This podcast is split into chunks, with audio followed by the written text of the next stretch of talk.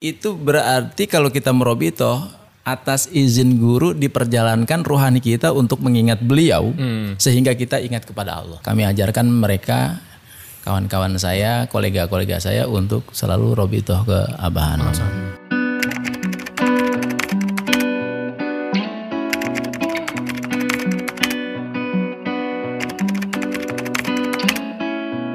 Ini hari ini nih saya senang banget nih.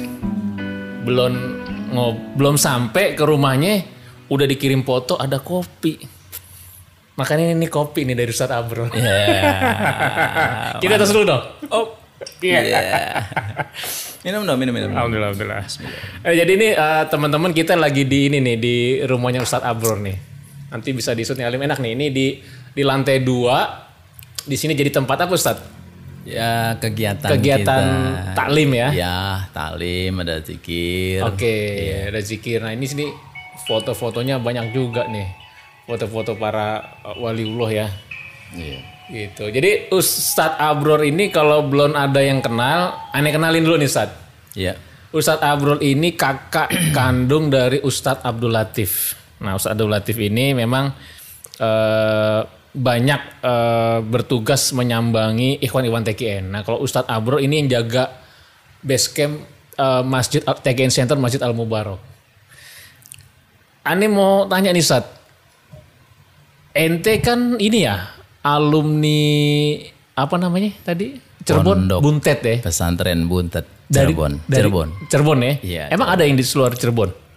Ya Buntet. alhamdulillah. Enggak, Butet pesantren di luar Cirebon ada nggak? Eh, cuman di Cirebon, Cirebon ya? doang. Iya. Oh, itu tahun berapa mulai nyantri nyantren Ustaz? Dulu saya mondok itu lepas SD, jadi mulai sanawiyah di sana Oh. pada tahun 82. Mas- Masih ingat nih. Iya, Kayaknya apa minum suplemen ya, jadi ingatan kuat. Betul. itu 82, berarti sanawiyah ya? Sanawiyah. Gitu. Itu emang ini, apa emang kultur dari keluarga bahwa semua anak-anak di pesantren kan atau gimana tuh Ustaz? Alhamdulillah dari anak pertama sampai anak ke-10 keluarga saya nih, anak bapak saya dan ibu saya itu mondok semua. Mondok, anak Iya. perta- a- antum anak ke berapa Ustaz? Saya anak keempat, Anak keempat. adiknya banyak. Iya, kakaknya tiga, adiknya Iya, banyak. adiknya banyak. Itu satu lagi bisa bikin tim sepak bola tuh Ustaz. Alhamdulillah. Nah, eh, itu apa dibuntet semua atau gimana Ustaz? Jadi kakak saya eh, itu dulu di Bogor ya. Oh, Kakak saya yang ke satu, yang kedua, eh, yang ketiga itu sempat di Bogor, di Bondongan, bondongan. Bondongan, Nyantren di sana. mondok pesantren di sana. Oke. Nah, terus yang anak yang kedua nih, Heeh. anak yang kedua di, anak kedua di eh, Cirebon di Palimanan. Palimanan. Iya. Kalau waktu itu orang tua tinggal di mana emang? Maksudnya udah di Tegal apa udah di Jakarta Oh waktu di? Jakarta, jadi anak semua lahir di Jakarta. Oh, oke. Iya. Nah, jadi Ustadz Abror ini putra keempat dari almarhum Bapak Haji Muhammad, Muhammad Ahsan. Ahsan. Muhammad Ahsan. Beliau ini yang apa kalau teman-teman ke Iya. Tekin Center Al Mubarok, beliau tuh yang merupakan mewakafkan tanah. Betul. Dari dulu masih kayak kalau saya dulu sini nih saat itu kan gang tuh ya, masuk dari Iya. gang dari samping. Nah, sekarang udah jadi bangunan megah eh, dua lantai gitu kan. Jadi memang pendidikan dari orang tua, anak pertama sampai anak 10 itu dipondokkan. Apa sih sebenarnya maksud dari orang tua tuh kalau eh, memondokkan semua tuh anak-anak tuh dari kecil malah. Iya. Iya. Ada ada yang dari SD kan? Ada yang dari TK. Iya. Nah, apa sih sebenarnya eh, maksud dan harapan orang tua kayak gitu? Iya kepengen lebih baik lah dari orang tuanya kan gitu. Karena orang tuanya juga dulu apa namanya mondoknya nggak hatam. Sekolahnya ya SD. Mm-mm. Zaman itu memang sulit ya kan. Oh. Ah, ah, zaman itu masih zaman sulit. Begitu di Jakarta ada perubahan perekonomian. Nah, ya anaknya dipondokan. Gitu ya. Apa tuh rasanya dulu saat dikirim di pondok masih kecil gitu, masih bocah? Ya karena memang bisa membangun karakter ya. Nggak, tapi dulu perasaannya biasa aja atau namanya bocah kan kadang-kadang kita Iya. jauh dari orang tua gitu kan. Itu otomatis pilihan orang tua. Jadi kalau namanya anak itu tidak dikasih pilihan, itu bapak saya punya prinsip yang keras. Hmm, hmm. Jadi anak segini belum bisa untuk memilih. Jadi di pilihan ya orang tua yang menjadikan anak itu, insya Allah bisa lebih mandiri kalau di pondok. Iya. Betul. Jadi itu pilihan orang tua karena memang anak belum mempunyai kemampuan untuk milih ya. Betul, belum Oke, menarik juga sih. Kalau repot juga sih kalau masih Iya. kecil udah dikasih pilihan yang beragam, Iya. terus diturutin gitu kan. Belum bisa. Belum bisa. Belum bisa. Nah, eh, Ustadz, ini kan kita kenal nih keluarga almarhum Pak Haji Aksan ini keluarga TKN. Iya. Sebenarnya di keluarga ini kisah sa- sa- satu keluarga ini bisa ber-TKN itu ceritanya gimana sih? Alhamdulillah ya kawan ya, kawan Hmm. bapak saya, ya tetangga juga. Udah di sini ya, udah di Ya, Romangun ya? Sudah ada di Ramangun ceritanya ya dia pendekatan ke bapak saya bilang tuh ada tempat pengajian bagus ya di Kayu Putih pertama. Hmm. Oh, Kayu Putih. Iya. Oke, oke. Di Pak Gunawan. Gunawan, ya, Ah, Pak Gunawan. Nah, awalnya di situ tahun 94. Tahun 94. Iya, tahun 94. Pertama bapak saya dengan saya Ke Kayu Putih? ke Kayu Putih. Oke. Jadi yang lain tuh belum. Oke, nah, oke. gitu. Pas ada manakib atau lagi apa tuh? Pas acara manakib. Jadi kita juga waktu acara manakib itu nggak tahu nih acara-acara apa gitu ya diajak pengajian-pengajian aja gitu. Hmm. Ternyata ya bapak saya tertarik gitu kan. Ini sesuatu yang eh, apa namanya lebih merasakan kita ada ukhuwah Islamiyah jadi. Oh gitu? Iya. Nah itu siapa dulu? Udah langsung talkin zikir di sana atau gimana tuh? Eh, belum, saat itu belum talkin zikir di sana. Jadi kita baru ngikut-ngikut aja dulu. Dulu ya siapa yang ngisi tuh wakil talkin di sana tuh? Dulu masih Pak Gaus? ya Pak Gaus yang nalkin ya dengan jajan yang ceramah Oh, ah begitu. bisa ada dua, Iya. dua wakil talkin ya? Iya masih ada dua wakil Itu talkin. Eh, tahun 94. Jadi pertama kali almarhum Bapak, almarhum Pak Haji sama Ustadz Abror itu mengunjungi Kayu Putih Majelis Betul. Manakib. Betul. Nah, sepulang dari sana sampai akhirnya bisa makin tekun dan terus ke Suralaya, Kita intensif kegiatan-kegiatan di sana kita ikutin terus. Tiap Gitu. bulan atau tiap pekan waktu itu? Ya waktu itu setiap bulan ya, Setiap bulan, setiap nah. bulan. Nah kemudian ada juga yang di Pisangan di sini di Haji Iton kita ikutin juga. Oh, Mama gitu. Iya. Iya, iya, iya. Nah gitu. Kemudian juga ikut di Haji Ecep. Mhm. Dan kita ketemu Haji Ecep di sana. Di? Iya di di Kayu Putih. Oh, di Kayu Putih. Iya ngobrol-ngobrol ternyata beliau tuh ah, Tetangga. kepona- keponakannya Abah. Oh, Dan iya, itu kan kita masih sama-sama satu Ramangun kan. Ah. Nah, ke sana ketemu oh, Ramangun sama Ramangun. Oh iya. Kalau gitu kita sama dong ya. Kita pulang bareng, pulang bareng. Akhirnya kita bikin janjian, bikin nama nakib di situ. Balai Pustaka Iya, di satu Balai ya? Pustaka. Balai iya. Pustaka satu. Jadi memang waktu itu uh, udah udah cukup banyak ya uh, majelis-majelis manakib di Jakarta tahun 94. Iya, sudah. Kalau Haji Ecep kan baru. Jadi kita yang yang yang mensupport juga. Termasuknya kita Ya, mensupport. tahun keluarga. berapa waktu pertama kali di Ya nggak lama lah dari situ. Oke. Ya, ya nggak lama. Nah, itu uh, Bapak sama ente itu talkin pertama di Jakarta atau di Suralaya? Di Suryalaya. Gimana ceritanya bisa ke Suralaya tuh? Ya kan kita ikut rombongan, rombongannya Pak Gunawan pakai mobil bus angkatan laut pada Oke, saat itu. Ya, oke. Kita ikut ikut rombongan ke sana ditalkin langsung sama Abah. Tahun 94 juga. Iya. Siapa aja dari keluarga yang berangkat Ustaz? Ya ada saya, ada Ustadz Latif, ya banyak lah keluarga banyak. Sama keluarga Iya, Ustaz sama almarhum. Ustaz ini? Abu Arif. Abu Arif? Eh, beliau belakangan karena belum pulang dari Mesir. Oh iya. gitu. Jadi keluarga yang ikut siapa aja? Ya saya, Latif, ya bapak saya, ibu saya. Ibu, terus ya, ya ya mungkin almarhum yang, yang lain-lain ya juga? kayaknya dia agak belakangan juga. Agak belakangan ya? belakangan iya. Itu tahun 94. Nah, masih ingat nggak Ustaz? Pertama kali nyampe itu tuh eh, pagi, siang, sore atau malam? Berangkat sih sore ya. Sore ya, berarti nyampe sana udah Iya. belum ada Cipularang ya, berarti dini hari itu ya. Jadi berangkat kita sore, ya pagi-pagi ke madrasah. Nah, itu pertama kali talkin berarti. Iya. Masih yang lagi siapa gitu? Yang nalkin Abah, Pangar Sabah langsung. langsung Abah. Masya Allah. Alhamdulillah beberapa kali ya kita talkin sama Abah. Beberapa kali. Tahun 94 masih cager apa ya? Iya, masih sehat, masih berdiri saat itu. Ya walaupun dituntun Abah masih masih berdiri. Ya alhamdulillah. Ya saya terkesan begitu Abah apa mau duduk di tempat itu izin sama jamaah. Masya Allah. Itu ini yang dia. pertama kali I- ketemu ini iya, nih. ini ada ada seorang mursyid seperti itu, masya, Allah. Allah.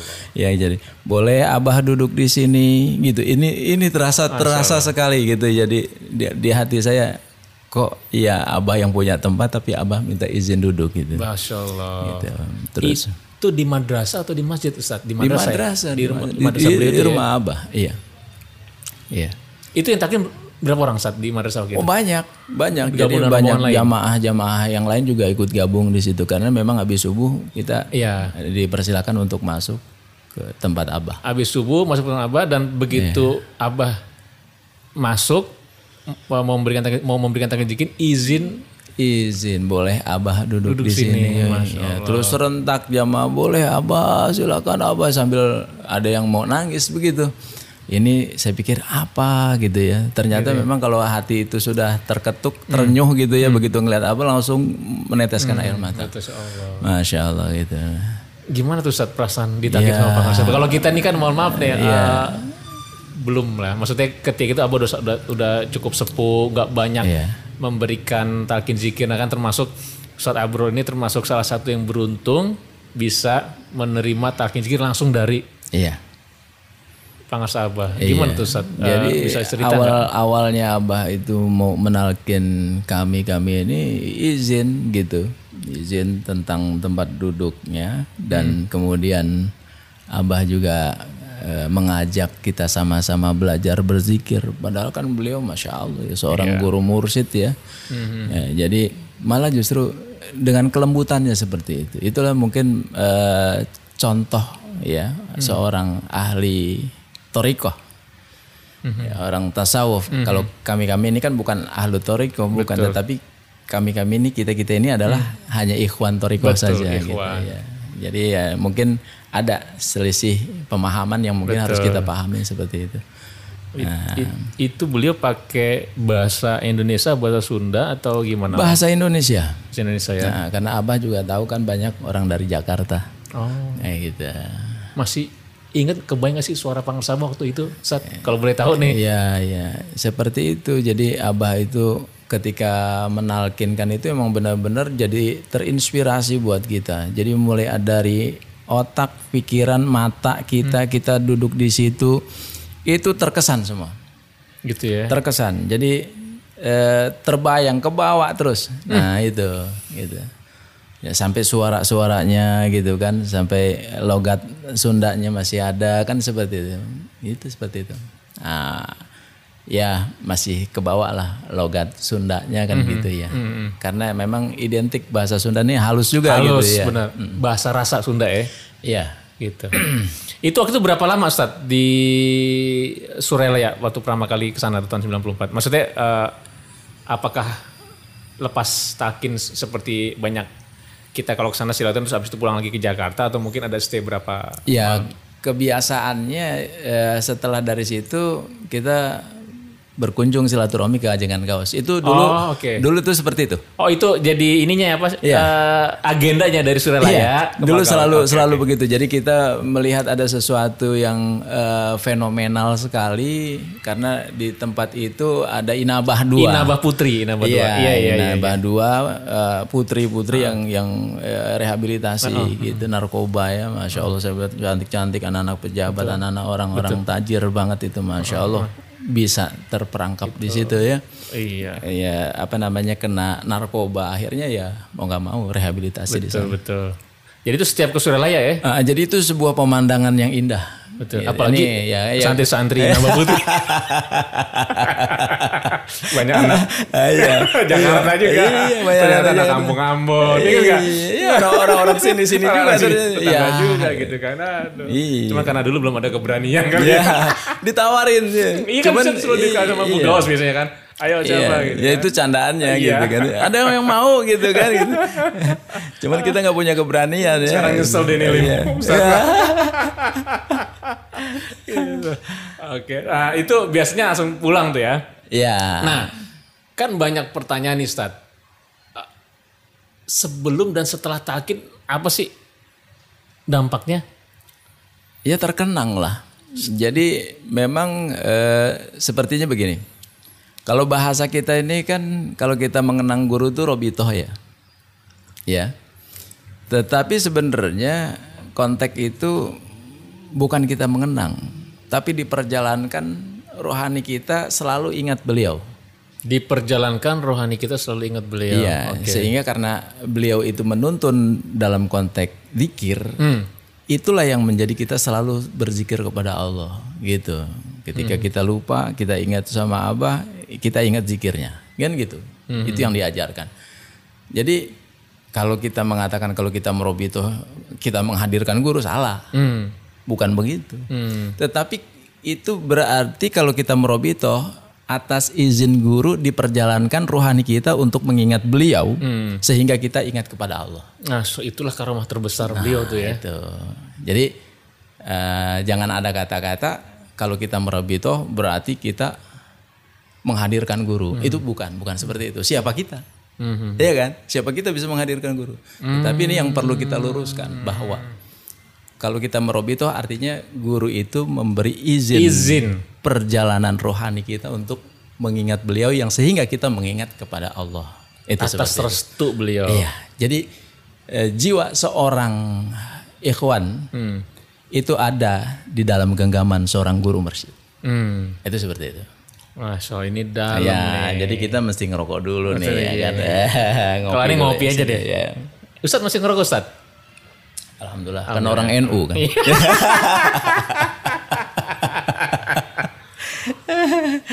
Nah tuh, tapi kalau ini Ustadz, kalau apa namanya satu keluarga jadi bisa, eh deh nyalain dulu deh, bakar dulu deh. Slow, slow, slow aja. Kalau kalau satu keluarga tuh akhirnya bisa berTKN semua gimana tuh? Sampai maksud gini ini jadi keluarga TKN. Terus eh, masjid pun almarhum mewakafkan eh, masjid dan men- dijadikan menjadi pusat kegiatan TKN Iya. di Jakarta. Apa sih yang membuat keluarga ini gitu Mas Ustadz? Keluarga iya, NT iya. ini begitu bersemangat mengembangkan TK TKN total secara total. Iya, memang keluarga kami ya memang dari dulu selalu mengedepankan religi. Hmm. Jadi jadi RT selama 32 tahun ya terkenalnya RT Iya bapak saya Ti- tiga- 32 tahun hampir sama Pak Harto. Iya. baru gue mau ngomong. Iya, iya. Takut salah, jangan-jangan gue yang salah nih Lim. Ini 30 tahun nih RT atau presiden? Iya, 32 sampai- sorry sorry. Iya. Dari tahun berapa sih tahun berapa? 30 tahun tuh. Ya dari saya kecil lah. Ya Allah, sampai punya anak. Iya dari saya kecil Sampai dan memang gede. kita kompak. Artinya kita membangun kegiatan-kegiatan di masjid ya keluarga kompak. Satu suara ngikut semua kan gitu. Ya dipondokin satu dipondokin semua. Jadi nggak ada yang iri-irian yang nggak pernah dipondokin semua dipondokin. Gitu. Dan dulu bapak ya pernah eh, apa namanya berdakwah gitu ya. Ya melalui sepak bola gitu kan. Ya sehingga ada tiga empat orang yang masuk Sorry, Islam. Maksudnya melalui sepak bola? Iya, jadi memang Bapak itu dulu ini kenapa ditekin, kenapa nggak tekin? Ditekin harus dong, gitu. Dan NU harus dong. Dan Bapak saya pernah berpesan bahwa masjid ini kepada saya untuk TKN, eh untuk Torikoh, bukan hanya TKN, untuk Torikoh dan NU. Pesannya seperti itu. Apalagi Toriko dan NU. Dulu aja bapak saya dakwah aja tidak harus melalui lembaga atau majelis. Lewat sepak bola aja bisa. G- gimana maksudnya itu? Maksudnya lewat sepak bola gimana dakwahnya tuh? Ya begitu makanya bapak saya kan punya eh, apa, namanya ya di klub? orangnya fanatik. Oh. Iya, orangnya fanatik terhadap agama. Sehingga keluarga ini bisa keboyong semua ya kalau namanya ngikut ke TKN ya jelas ikut semua. Jadi ini Pak faktor almarhum ini yang membuat semua tuh ikut TKN ya? Ya, dan memang juga alhamdulillah ya kami ini semua punya kemandirian karena kita eh, dalam dalam di pondok pesantren itu kan terbangun karakter ya kan. Iya. Jadi ini eh, teman-teman kalau keluarga almarhum Haji Aksan ini memang eh, tentu kalau di pondok itu kan menambah keilmuan Iya, iya. dan juga kemandirian dan langsung dipraktekin sama almarhum dengan usaha bengkelas. Saya Betul. masih ingat. Betul. Ini di bawah kan? Iya. Itu bengkelas. Gitu. Pernah nggak ini? eh, nah ini mau ngulik di- tentang almarhum nih, Ustaz. Iya. mungkin pernah ingat atau bukan ini, masih ingat atau pernah diucapkan oleh almarhum terkait dengan pengalaman beliau berTKN yang yang jadi yang kayaknya gini, aduh, alhamdulillah gue nih berTKN nih. Dulu bapak saya itu Pernah nggak keras ada ya, keras ya. Bapak saya itu keras dan dirasakan sama sama sama keluarga. Bapak bapak saya itu orangnya keras, nggak bisa ditawar. Begitu sudah mulai masuk teken sudah lebih lembut, begitu. Hmm. Lebih lembut, lebih hati-hati. Dulu keras, dulu kerasnya minta ampun. Hmm. Ada orang pengamen bawa gerobak itu dimarah-marahin. Hmm. Gitu ya padahal namanya namanya di jalan kan. Apa karena ini pengamen gak bawa gitar malah gerobak? Eh, bapak saya marah, orangnya gampang marah, gitu. Kenapa sih kenapa bawa gerobak dimarahin gitu? Apa karena dia gak bawa gitar atau gitu? Berisik. Ah. Bapak saya lagi nyetel TV. Iya, lagi nyetel TV, ada lain lagi nih. Ngerekam yang lagi ngaji Al-Quran di TV. Ada pas acara ngaji. Ada tukang bakso. Bunyi tok tok tok tok. Bapak saya sewot, marah. Dia kan tukang bakso nggak tahu kalau bapak saya lagi ngerekam ngaji di TV kan. Ada acara ngaji di TV. Bapak saya marah keluar langsung buka pintu telak pinggang ngeliatin tukang bakso diomelin. Wes gitu. ini ini menarik ya almarhum. Memang almarhum ini goyan apa eh, doyan humor ya. Maksudnya kalau anda pernah bilang sama Ustaz Latif tuh Ustaz, aduh ada bapak ente, ada ente, ada kumpul semua udah deh. Iya kalau lagi kalau lagi bercanda udah kelewat bercanda juga gitu kan. Kalau lagi marah marahnya luar biasa gitu. Itu bapak saya gitu makanya semua anak-anaknya takut. gitu ya. Jadi setelah berteken ini malah jadi lebih Lembut lembut ya. lebih lembut, lebih halus gitu. Bahkan kadang-kadang masih ya dia nerima kalau dia nasihatin sama anaknya. Oh gitu. Iya itu yang paling sering nasihatin tuh Latif tuh. Ustadz Latif tuh. Iya, karena latif. Iya, Latif. Lembut. Iya, gitu. ya. Tapi apa tuh saat apa namanya pandangan beliau terkait dengan pangkat sahabat tuh eh, almarhum tuh. Maksudnya gini, beliau ini kan total banget ya kalau kalau kita lihat tadi kayak masjid ini untuk Toriko dan NU gitu iya, kan. Apalagi beliau mengamalkan Teken Ponten Suralaya dan masjid Hmm. akhirnya bisa terbangun eh, dan menjadikan Teken Center. Iya. Maksudnya apa yang membuat beliau tuh mau total untuk seperti itu tuh Ustaz? Iya memang girohnya, semangatnya, semangat api apa namanya dalam perjuangan untuk menegakkan agama itu seperti itu. Sehingga membawa keluarganya dan masyarakat gitu ya, jamaah-jamaahnya diajak untuk bertorikot. Makanya Kiai Najmuddin itu Iya, yang diajak. gak kana ya. Kemudian Kiai Aceng itu diajak. Oh, Aceng. Eh, Kiai Aceng masih Kiai ada? Aceng, Aceng Aceng. Nasihi, iya. Iya, sudah almarhum, sudah lama. Oh udah lama. Beliau itu yang ceramah pernikahannya itu Ustaz. Iya sama. Ente juga? Sama, jadi Oh, beliau itu yang ngedampingin saya sama Kiai Najmuddin. Kiai Aceng sama Kiai Najmuddin itu juga sama. Kita jadi kita samaan ya. Hmm. Iya. Untung bininya nggak sama. Tapi aneh ingat ya Pak Pak Ki Aceng itu memang eh, di apa namanya jalan apa Ustaz lupa yang Di Jati 5. Kayu Jati. Kayu- Kayu Jati lima. Ada masjid musola azikir kalau nggak salah ya. Iya, sudah menjadi masjid. Oh sekarang udah jadi masjid. Iya, masjid, masjid Adzikir. Azikir. Oke oke.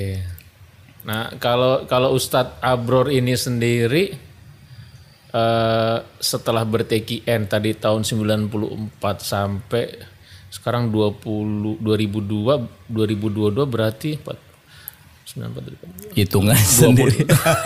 28 tahun ya. Ya 28 tahun. Allah. Masya Allah. 28 tahun. Bener nggak nih kali kalian ini? Itu tambah-tambahan Oh, Bang, dari tambah-tambah. kalian. Iya. Ya, maksudnya kali 28 kali, padahal sih belum tentu 28. 26 kali ya? 28. 28 ya? 28. Oh berarti tambah-tambahan. Ada nggak saat mengalami suatu apa namanya pengalaman yang membuat kita menjadi yakin, yakin banget dengan kemursidan pangarsahabah. Makin yakin bahwa Toriko ini memang jalan yang tercepat, terbaik menuju Allah. ya insya Allah, insya Allah.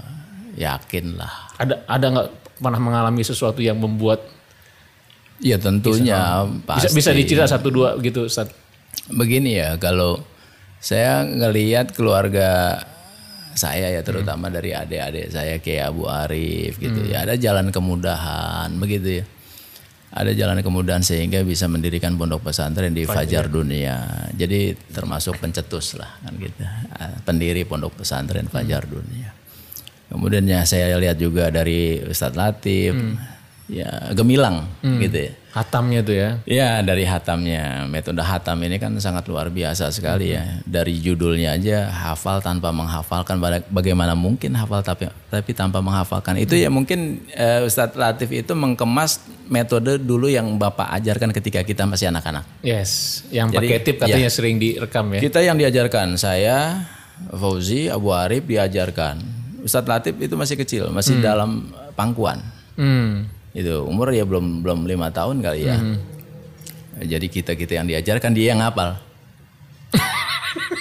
Iya, Latif dalam pangkuan, iya, kan? kita yang diajarin, kita belum hafal, dia udah hafal duluan. Makanya dia hafal tanpa menghafalkan. Hmm. Orang dia nggak ngapalin, dia cuma di, di pangku sama bapaknya. Di pangku sama nah, ini gitu itu ya. awal Yang cerita. ngapalin ente ya. oh gitu kisahnya Iya, ya. iya. Oke oke. Ya alhamdulillah keluarga kami itu di usia SD itu sudah hafal juz amma semua. Alhamdulillah. Iya, jadi apa namanya bapak saya itu keras, punya disiplin. Sampai sepak bola aja muslim apa namanya non muslim bisa masuk.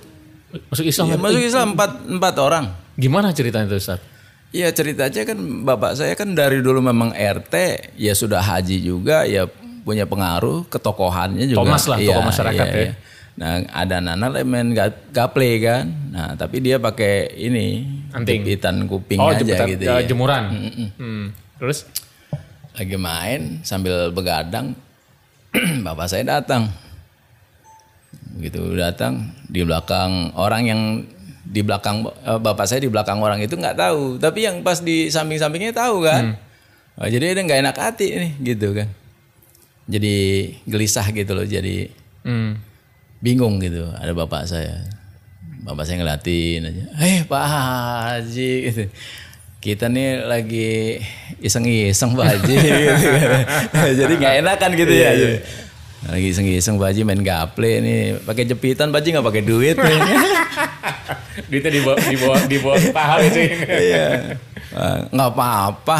Sambil begadang kan sambil jaga malam gitu. Iya Pak Haji gitu Gimana kalau saya ikutan katanya. Bapak saya ikut main gaple juga akhirnya kan. Oh, gitu. Oh iya Pak Haji nggak apa-apa. Oh, Pak Haji main gaple kan dihargain banget ya. Makin seneng deh. seneng kayak merasa ditemenin. Ya di situlah gaul bapak saya. Akhirnya ada yang nyeletuk, Pak Haji gimana kalau kita bikin sepak bola? Oh iya boleh. Kata bapak saya. Ya udah kalau gitu nanti setiap malam Kamis kumpul ya di masjid gitu kan. Syaratnya itu aja. Ya akhirnya kumpulin. Syarat, enggak syaratnya itu aja maksudnya apa tuh? Syaratnya itu aja. Kalian kumpulin teman-teman ke masjid malam Kamis begitu. Oh. Iya. Nah, habis sisa kumpul di masjid. Nggak taunya diajarin baca Yasin. Nah, banyak Oke, tuh. se- sebelum main bola atau Iya, gimana? iya dari sebelum main bola sampai main bola karena semua itu dibiayain mulai dari kostum, mulai masuk Persija Timur sampai Oh. jual-jual kalung ibu saya. Untuk apa memperjuangkan bisa masuk daftar ke Persija Timur. Oh. Jadi eh, bikin dua tim, La- tim la- A, tim B. Latihannya di mana? Latihannya kan waktu itu eh, masjid Kayak cukai itu ya? Masjid Kudus ini kan belum ada. Oh. Waktu itu Masjid Kudus ini belum ada. Masjid Kudus tuh masih masih agak ke timur gitu. Oke oke. Nah, jadi akhirnya ada yang non muslim juga ikut ngaji. Akhirnya masuk Islam. ya namanya ah, Paulus Talakwa. Itu penyerang. Pemain bola bagian penyerang. Itu gesit sekali. Namanya Paulus Talakwa kalau panggilnya Pul Pul. Akhirnya diganti namanya Ahmad Saifullah. Hmm. Ada namanya Maksi. Nah, itu diganti namanya. Dia masuk Islam juga. Hmm. Diganti namanya Muhammad Yamin. Itu us- usia-usia berapa mereka waktu itu? Masih anak-anak gitu ya? Masih maksudnya is- Mereka udah remaja semua. Oh, udah remaja. Sudah remaja semua gitu. Dan ada lagi ya yang masuk Islam namanya eh, Niko Sahetabi.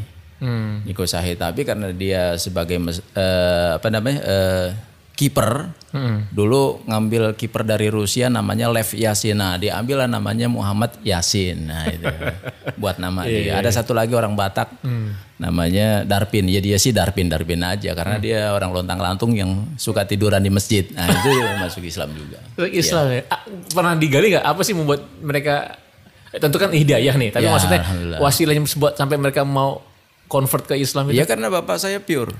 Dananya, apanya, uang Total jamunya, iya semua mulai dari atas sampai ke bawah itu dibiayain sama bapak saya. Hmm, Alhamdulillah. Berkibarlah bendera Merpati Muda Persija Timur Divisi 2. Wow. Oh sampai masuk divisi dua ya? Iya, divisi 2. Nah, itu seperti itu. Jadi bapak saya memang dulu sebelum apa namanya menggerakkan dalam urusan TKN, Hmm. Dalam urusan jamaah, ya orang di masyarakat, aja bisa ya. kebawa seperti itu. Luar biasa. Subhanallah, ya. Itu, Nah, eh, itulah. itu merupakan ini ya, apa namanya eh, warisan beliau ya. Jadi Ya. perkembangan Tekken Center di Jakarta khususnya yang di Rawamangun ini Ya. itu kan salah satu warisan beliau nih. Ya akhirnya kan eh, menurun ke anak-anak Iya. ya jiwa kepemimpinannya ke Kiai Abu Arif, ke Fauzi, Fauzi pebisnis. Bisnis. Nah, gitu. Dia selalu pencetus juga gitu. Mm-hmm. Iya, pendobrak juga di Dan- bisnis. Dan almarhumah ibu itu juga sangat support ya. oh, support, support. Sehingga dia tuh. Iya, selalu membackup, membantu Mm-hmm. gitu. Kalau almarhumah tuh wafat tahun berapa ya? Saya lupa tuh. Eh, Tahun 2007 2007. awal masjid ini dalam pembangunan. Iya, iya. Iya, Hmm, ikut hadir 2007 juga, Pak. masjid ini masih dalam pembangunan. Kalau Bapak bu- belum agak lama ya berapa tahun yang lalu ya. Iya, rehabilitasi lah masjid ini. Kalau Pak Almarhum Pak Haji Aksan 2000 berapa? 18 ya? 2017. 17 ya. Alhamdulillah. Ini menarik nih emang teman-teman eh, TK News nih. Kita ada apa namanya? Jadi Tekken Center ini memang eh, ada peran besar dari keluarga Haji Muhammad Aksan nih. Dan untuk beliau itu punya prinsip kuat Iya, bahwa apa namanya eh, kalau masih bocah, masih anak-anak jangan terlalu diberikan pilihan. betul. Itu benar Ustaz, Anda setuju. Iya. Tetapi yang terbaik itu yang nanti langsung diberikan kepada anak. Iya. Dan menariknya ini satu keluarga bisa jadi ikhwan akhwatik. Bukan hanya satu keluarga sampai mantu-mantunya semua. Iya, Itu luar biasa. Padahal semua. Dalam praktek ada juga ikhwan teken, lakinya ikhwan, bininya belum. Betul, itu jadi ganjalan Betul. kadang. Suami istri dulu anaknya belum, orang tuanya belum. Iya. Nah ini Iya. sampai besan pun udah berteken. Kasus- ini luar biasanya aja. Jadi ketika ada kegiatan, ada program semua total rombongan. Iya. Bahkan pes- uh, pesantren kayak Abu Iya. itu pun pesantren TKI yang Pak Joni. Iya. TKN. Alhamdulillah. Terima Jadi kasih ya. banyak nih Ustadz Abror nih. Ya, begitulah eh, kisaran cerita pendek Iya. tentang keluarga ini. Semua berbondong-bondong eh, membangun kegiatan-kegiatan TKN ya makanya ini di sini menjadi sentral kan begitu. Ya tadinya mungkin agak sulit mencari lokasi untuk kegiatan. Ya kami sini sekeluarga mengerahkan. Sampai kalau manakib udah gak nampung dah tuh. ya masya Allah. Makanya bikin pelusan TKN Center kan. nah begitu. Terakhir nih Ustadz, ini sampai lupa. Eh Ustadz Abror bagaimana melihat sosok Bang Sabah? dia adalah guru sejati ya, guru rohani ya. Nah, jadi masya Allah dengan beliau itu selalu terpaut di hati kita ya dalam urusan membimbing, Hmm. terutama ya dalam kegiatan-kegiatan saya sehari-hari seperti ini. Ya walaupun kecil-kecilan gitu ya. Ya alhamdulillah banyak bisa juga memberi manfaat. Tentunya kami tidak lepas untuk kami ajarkan mereka kawan-kawan saya, kolega-kolega saya untuk selalu robitoh ke Abah Hanom. Jadi wasilah untuk mereka ber-TKN. Yang Iya. belum ber-TKN bisa ber-TKN. Dan Ustadz Abro ini merupakan pendiri dari apa namanya pernafasan apa Ustadz? Ya, Teos. Teos. Iya, Teos itu di energi Sufi. Oh, masya Allah. Iya. Oh, jadi mereka-mereka yang belum ber-TKN pun akhirnya karena lokasi dekat Masjid Al Mubarok, Iya. TKN juga. Iya, jadi kami giring untuk eh, bertorikoh gitu ya. Ini giring yang mana nih? Iya, kami kami giring. Bukan giring PSI ya? Enggak. lain lah itu malah. Lain, lain. ya, kami giring mereka untuk bertorikoh ya sekedar untuk menjembatani aja gitu Iya, kan. Masya Allah. Iya. Banyak cara orang ber-TKN. Ada yang lewat jalur perdagangan, Iya. ada yang lewat jalur pendidikan. Ada yang lewat jalur kesehatan, ada jago Ustadz Abur lagi membangun jalur pernafasan. Iya. Orang-orang yang punya apa namanya eh, ketertarikan dalam mengolah energi Iya. bisa datang di Iya. Masjid Al Mubarak. Iya, Setiap di- hari apa Ustadz? Setiap hari Rabu jam 2 sampai dengan jam 4. Nah, kemudian malamnya di sini, di sini Oh. itu setiap malam Sabtu. Oke. Iya. Jadi jam 2 sampai jam 4 eh, setiap hari Rabu dan malam, Malam Sabtu, Sabtu, malam Sabtu di itu sini. muzakaroh di sini. Ya, di sini. Terima kasih banyak Ustadz. Ya, Besok-besok eh aneh nggak apa nggak minta izin lagi ke ente nih. ini nggak apa-apa, nggak usah. Pokoknya langsung nggak usah. datang, Ustadz, aneh mau rekaman di sini nih. gitu Ya kan. udah ngopi-ngopi di sini. Terima kasih Ustadz. Oke, ya, ya. Ntar kita Oke. perdalam di podcast nanti ya sama Ustadz EF Buat Boleh. yang teos. Siap. Oke. Oke, thank you. Mantap.